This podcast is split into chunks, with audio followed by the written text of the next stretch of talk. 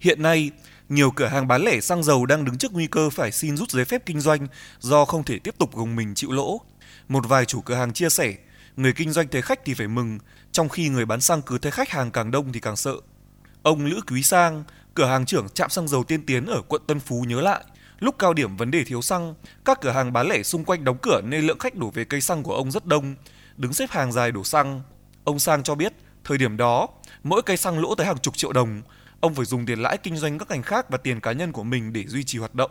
Tới thời điểm này, khó khăn vẫn chưa hết và ông mong mỏi mọi thứ sẽ sớm trở lại bình thường. Mình cứ nghĩ không có một cái cái ngành kinh doanh nào mà thấy bán được nhiều hơn mà buồn, bán được nhiều hơn phải vui. Nhưng mà trong cái thời điểm này bán nhiều hơn lại lại lại lại, lại rất sót. Thấy người ta càng bơm thì mình, mình bơm mình bơm bán càng nhiều thì lại càng càng lỗ. Kinh doanh thì mình nghĩ là không có thời gian lỗ rồi thì cố gắng để cho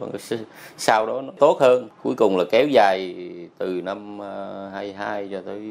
đến Tết vừa rồi. Cứ chiết khấu 100 200 rồi lại không đồng. Tương tự, ông Lê Văn Báu, cửa hàng trưởng cửa hàng xăng dầu Anh Thư ở quận Tân Bình cũng cho biết, đơn vị lỗ rất nhiều trong năm 2022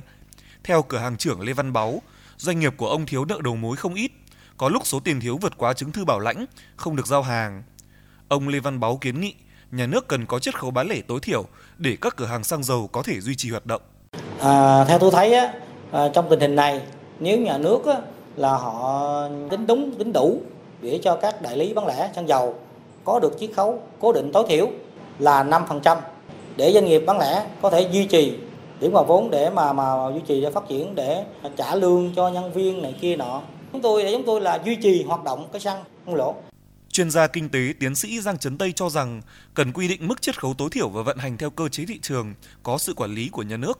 Chiết khấu tối thiểu là công cụ quản lý của nhà nước nhằm đảm bảo cho hệ thống kinh doanh xăng dầu hoạt động ổn định, phục vụ cho nhu cầu phát triển kinh tế xã hội. Còn chiết khấu tăng thêm theo thỏa thuận là sự linh hoạt của thị trường. Khoản chi phí định mức và lợi nhuận định mức nằm trong giá cơ sở được chia đều cho ba khâu: doanh nghiệp đầu mối, thương nhân phân phối và doanh nghiệp bán lẻ theo tinh thần chỉ đạo của Thủ tướng Chính phủ, lợi ích hài hòa, rủi ro chia sẻ.